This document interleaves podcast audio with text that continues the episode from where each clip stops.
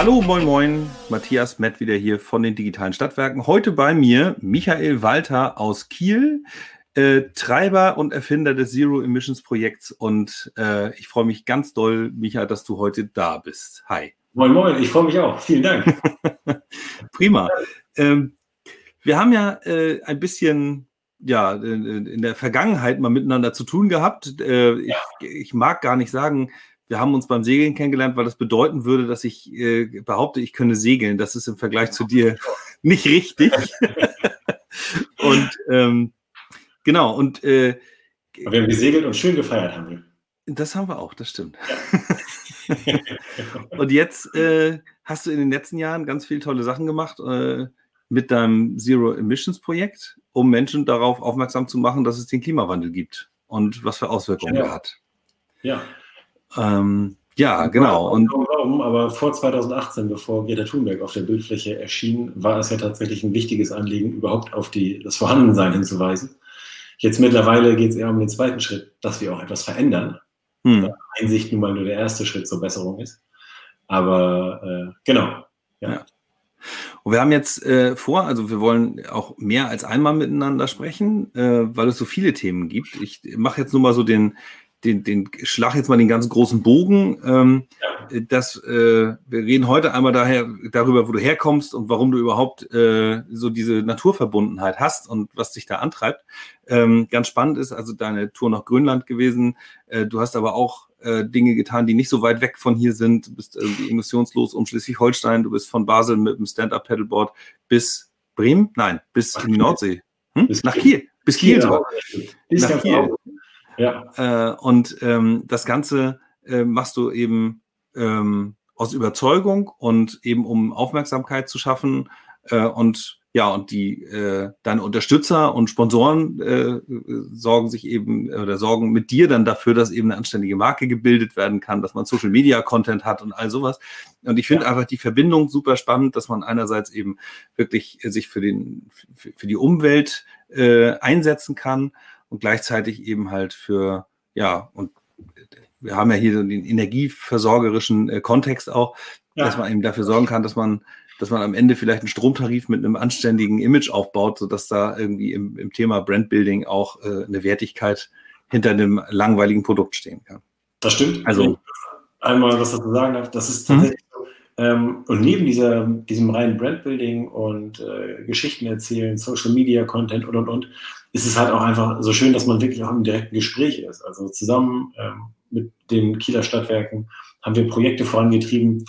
Kann sein, dass sie ohne mich auch auf dieselbe Idee gekommen wären, aber vielleicht habe ich es noch ein bisschen beschleunigt oder das ist tatsächlich einfach schön, dass man ähm, auch mit Energieversorgern, wo man im ersten Moment denkt, naja, ähm, es wäre ja so, als wenn ich jetzt für eine Automarke Werbung machen würde. Mhm. Da würde mich auch noch ein Stück zurückhalten. Aber tatsächlich ist es ja auch so, wenn man ein Problem gemeinsam angreift und in Dialog tritt und miteinander spricht und ähm, Lösungen erarbeitet und Ideen weiterentwickelt, dass man da deutlich mehr schaffen kann, als wenn man strikt irgendwie sagt, nee, also ähm, die verursachen Emissionen, damit will ich nichts zu tun haben. Also ja. jeder nutzt Strom aus der Steckdose. Und äh, natürlich habe ich einen Ökostromtarif, das ist sicherlich kein Geheimnis. Aber trotzdem finde ich, muss man ja irgendwie auch einen Weg finden, wie man damit in Zukunft umgehen möchte. Und wir können halt nicht von heute auf morgen einfach alles abschalten. Ja. Oder wollen wir zumindest nicht. Ähm, vielleicht wäre es das Beste. Aber tatsächlich ist das noch ein Nebenaspekt, den ich sehr, sehr schön finde, dass man halt wirklich auch im Dialog viel miteinander erreichen kann. Ja. Ja, das ist cool. Und den können wir ein bisschen äh, beschleunigen auch oder beziehungsweise ja. auch noch in Gang bringen, vielleicht an anderen Stellen äh, und vielleicht auch ein bisschen ähm, ein bisschen was Anfassbares liefern, äh, weil ich mir durchaus vorstellen kann, dass eben solche Aktionen und diese Möglichkeiten eben bei, bei vielen vielleicht im Kopf sind, aber mhm. so dieser, äh, die Frage immer noch da ist, wie komme ich da eigentlich hin? Wie, was muss ich eigentlich tun, um da in die Richtung ähm, ja, was aufzubauen, was vielleicht für meine Marke gut ist, gleichzeitig aber tatsächlich auch äh, der Umwelt zugutekommt durch eben diese Art von Kampagnen, die man damit starten kann. Ja, ähm, ja also äh, Herkunft. Du bist geboren und aufgewachsen auf Föhr. Norderney. Nee, Norderney. Föhr, Föhr waren die anderen. Um die Ecke. um die Ecke. Ja. und dann habt ihr, dann habt ihr euch, das habe ich halt auch nochmal irgendwie so mitgeschnitten, äh, dass ihr euch irgendwie früh schon unter Seglern äh, von Insel zu Insel besucht habt, irgendwie, weiß ich nicht. Stell ja. mir jetzt vor, gerade eben kurz äh, im Kindergarten und dann schon wieder rauf auf dem Hobby und kurz den Kumpel von der Nachbarinsel besuchen. So ungefähr war Ja, so ist es fast. Also ich bin tatsächlich zum Teil zur Schule gesegelt. Also ich bin auf Norderney aufgewachsen und habe mich dann dazu entschieden, ab der sechsten Klasse oder ab der siebten Klasse bin ich dann ähm, zum Gymnasium nach Norden gegangen. Mhm. Norden ist der nächstgrößere Ort auf dem Festland. Das Interessante daran ist, dass Norden von der Norderney aus gesehen im Süden liegt. Also, aber das ist eine Wortspielerei, die wirklich äh, was für. Naja, egal. Auf jeden Fall äh, bin, sind wir tatsächlich oft zur Schule gesegelt, ähm, weil es mit dem Katamaran schneller ging als mit der Fähre. Ja. Und wir uns hin und wieder mal Spaß daraus gemacht haben, rüber zu segeln, uns dann schnell umzuziehen, in den Bus zu setzen und die letzten drei Kilometer zur Schule zu fahren.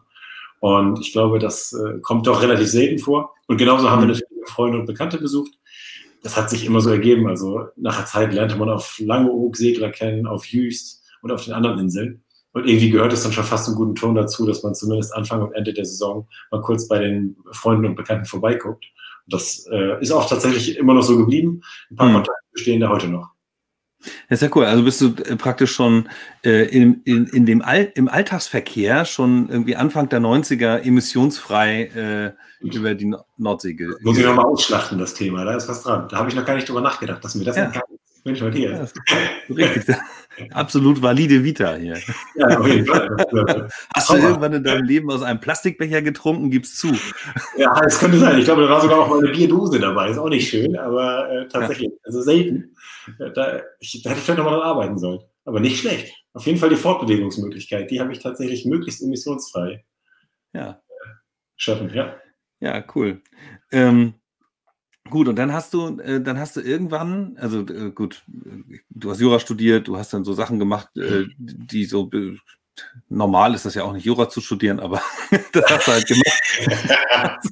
nee, das stimmt, da ist was dran. ähm, aber es ist tatsächlich spannender, als man manchmal annehmen mag. Ja. Hast du dich da auch irgendwie in so Umweltdingen irgendwie beschäftigt oder mit Umweltdingen beschäftigt? Gar nicht, gar nicht so grundlegend, aber oft folgt dann ja die Frage, wie kam es denn bei dir zu dieser Begeisterung für den Umweltschutz? Und natürlich mhm. ist es zum einen meinem äh, Aufwachsen auf der Insel geschuldet. Ich bin nun mal aufgewachsen, eigentlich mitten in der Natur. Ja. Die Nordsee mit den Naturgewalten ist einfach beeindruckend und formt einen sicherlich mehr als jetzt irgendwie ähm, das Aufwachsen im Ruhrgebiet oder irgendwie sowas. Also das kann ich mir schon vorstellen, dass ich tatsächlich vielleicht einen engeren Bezug zur Natur habe. Aber dieses dieses oder einen anderen, ne? Also genau, ja. genau, mhm. ohne Wertung, anderen Bezug auf jeden Fall. Ja. Ähm, und ähm, was die Juristerei angeht, das hat komischerweise auch mehr damit zu tun, dass ich mich jetzt oder seit zwölf Jahren ja mittlerweile so für den Umweltschutz engagiere, als man erstmal denken würde. Also mhm. bei mir entspringt dieses Umweltschutzbewusstsein oder die Begeisterung dafür jetzt nicht unbedingt dem Gedanken, ich habe da einmal was gesehen und das hat mich mitgenommen, seitdem muss ich was machen. Also, nicht so ein, ein Aha-Moment, sondern. Genau. Ja. Das ist ja beim Klimaschutz auch schwierig. Also sagen wir mal ehrlich, es gibt hm. kaum ein Problem, was sich so schlecht vermarkten lässt und so schlecht auf den Punkt bringen lässt wie der Klimaschutz. Sondern es war bei mir halt so, oder es ist bei mir nach wie vor so, dass ich das so darauf zurückführe, dass ich einen relativ stark ausgeprägten Gerechtigkeitssinn habe. Natürlich Gerechtigkeit, wie ich es für gerecht halte in dem Moment. Ich möchte mir da jetzt keine Objektivität anmachen. Aber deswegen frisst es mich an, wenn wir für kommende Generationen unseren Planeten missbrauchen, wenn wir unsere Grenzen im Mittelmeer dicht machen und andere Menschen einfach ersaufen lassen. Das sind Dinge, die mich ungefähr gleichermaßen anfressen und die mich total nerven und die mich wirklich auf die Palme bringen. Und das hat in dem Moment gar nicht per se was mit dem Umweltschutz zu tun. Ich kann mich für Flüchtlingsthemen fast ähnlich engagieren. Es hat sich nur in dem Thema Umweltschutz erstmal kanalisiert da sind vielleicht auch äh, zumindest AfD-Politiker froh drüber, sonst würde ich noch mehr gegen sie wettern, als ich es eh schon mache. Aber tatsächlich ist es für mich so, dass ich ähm, das Ganze größtenteils aus dem ähm, Gedanken ziehe, dass ich einfach schreiend ungerecht finde, dass wir kommende Generationen, und ich habe keine Kinder, mir könnte es theoretisch völlig egal sein, aber wenn ich mir meine Nichte mhm. und Neffen angucke oder auch andere Kinder, dass wir denen die Zukunft so verbauen, und seien wir mal ehrlich, das ist ja näher, als man denkt. Es ist ja nicht so, dass es in 50 oder 100 Jahren stattfindet, sondern mhm. fängt ja jetzt an, schon real zu werden. Und ja. deswegen hat sich das bei mir so entwickelt, dass ich da die große Begeisterung oder die große, das große Engagement habe. Begeistert bin ich, also ich wäre froh, wenn ich nicht nötig wäre. Mhm. Aber ich habe das Gefühl, dass so ein Engagement leider nötig ist. Und was, ja. was hat dich denn, was hat dich denn dazu getrieben? Also auf der einen Seite natürlich klar äh, Naturverbundenheit und auch äh, sich ähm, sich echauffieren ist so eine Sache, das äh, kenne ich von mir auch. Das ist dann so der Stammtisch in mir, der sich gerne mal regt und wo ich dann auch irgendwie äh, viele Sachen ungerecht finde. Aber der, der Schritt hin zum Handeln, also hin zu jetzt, jetzt nehme ich mein sauer verdientes Geld, ähm, äh, gebe zigtausende von Euros dafür aus, um nach Grönland zu fahren mhm. und in klapperkaltem Wasser sozusagen mit meinem äh, Stand-Up-Pedalboard durch die Gegend zu fahren und äh, ich weiß nicht, ob ich da übertreibe, aber mich in Lebensgefahr zu bringen und dafür noch ganz, ganz viel Geld auszugeben. Das ist, das ist jetzt, sind ja zwei unterschiedliche Qualitäten. Wenn ich noch eine, wenn ich noch eine Flasche Bier, gut, zugegebenermaßen dann Pfandflasche, aber äh, mit der Pfandflasche Bier auf der Terrasse stehe und rumpöbel, dass, das, äh, dass die Umwelt leider langsam kaputt geht oder ich, ich pack meine Sachen, gebe Geld aus und mach was. Ist ja da habe ich ein schönes Bild für dich. Also Grönland mhm. ist ja die Spitze des Eisbergs, könnte man da sagen. Oh, ähm, okay. traumhaft. Läuft halt. Ja, super, ja, läuft. Tatsächlich ist es so, ähm, ich habe ja 2008 damit angefangen, ähm, mhm. mit Thomas Reike zusammen, einem guten Freund von mir. Und wir haben mit äh, relativ kleinen Projekten begonnen, dieses Thema aufs Tableau zu bringen. Also unser Plan war, mit dem Zero Emissions Projekt das Thema Umweltschutz einfach cool zu machen. Das klingt total oberflächlich, aber mhm. wir waren und ich bin auch heute noch der Meinung, wir müssen Umweltschutz aus der Nische rausholen, wir müssen es massentauglich machen und auch wenn es komisch klingt, wir müssen es Mainstream-tauglich machen, damit es was bringt. Also es bringt uns ja allen nichts, wenn Umweltschutz ein Thema ist für ein paar Leute, die Bioladen kaufen, mhm. sondern wir müssen es halt so machen, dass die Leute das dem nachfiebern, das mitmachen wollen, dass Kinder und Jugendliche sagen, ey, das finde ich richtig cool, da habe ich auch Bock drauf und nicht, dass sie sagen, was ist denn das für eine Wollsocke? Man hat der absurde Ideen. Also das ist ja mhm. leider so muss es funktionieren. Es ist eine Art Marketing, die wir da betreiben müssen. Hm. Und wir haben mit kleinen Projekten angefangen. Wir sind 2009 einmal um die Ostsee gesegelt im Winter und haben die Anrainerstaaten besucht und Segler aus den Anrainerstaaten mitgenommen, um in einen Dialog zu treten, um mit den, den ähm, Bürgermeistern aus Klaipeda, aus Danzig, aus Stockholm, aus Helsinki und von allen An Ostsee-Anrainerstaaten Gespräche also Du hast von einem kleinen Projekt gesprochen und fängst an mit Segeln die Ostsee einmal ab rundum. Okay, alles klar. Ja, also nur, nur, für die, nur für die richtige Einordnung von klein und groß. Ich ja. weiß ich, wohin das noch führt. Finde ich gut. Ja, ich habe tatsächlich eine relativ äh, flaue Phase. Ähm, dieses Zero Emissions Projekt ist bei mir halt tatsächlich permanent privat finanziert. Ich äh, stecke da viel eigenes Geld rein und ich hatte dann zwei, drei Jahre weniger Geld, habe dann tatsächlich nur bei Regatten ähm, das Thema immer ein bisschen mittransportiert, aber selten ein eigenes wirkliches Projekt draus gemacht. Mhm. Bis ich dann irgendwann 2015 angefangen habe, das Ganze auch mit Stand-Up-Paddle zu kombinieren. Mhm. Das Schöne am Stand-Up-Paddeln ist, es lässt sich einfach rüberbringen, also das tatsächlich im handfesten Sinne, also Sport lässt sich einfach von A nach B tragen. Ja. Es ist aber auch eine Sportart, die so schön einfach nachvollziehbar ist. Und der Segelsport ist für viele Menschen nicht so einfach nachvollziehbar. Und ich sag's mal so, einen nicht einfach nachvollziehbaren Klimawandel mit einem nicht einfach nachvollziehbaren Sport zu transportieren, ist jetzt nicht so einfach. Also ein schwieriges Werkzeug für ein schwieriges Problem. Ich habe mir dann lieber ein einfaches Werkzeug, nämlich das Stand-Up-Paddleboard gesucht. Und damit konnte man das Thema deutlich kostengünstiger und auch ehrlich gesagt doch deutlich besser transportieren. Und mhm. die Menschen es nachvollziehbarer finden, wenn ich sage, ich paddle 24 Stunden von Kiel nach Flensburg. Das habe ich dann 2017 zum ersten Mal gemacht Mhm. sagen die Leute, ey, 24 Stunden stehen und dann auch noch auf dem wackeligen Brett und dann auch noch nachts, wenn mhm. es fertig ist. Das ist ja irre. Wenn ich sage, ich segel 24 Stunden durch, dann sagen die Leute, ja und?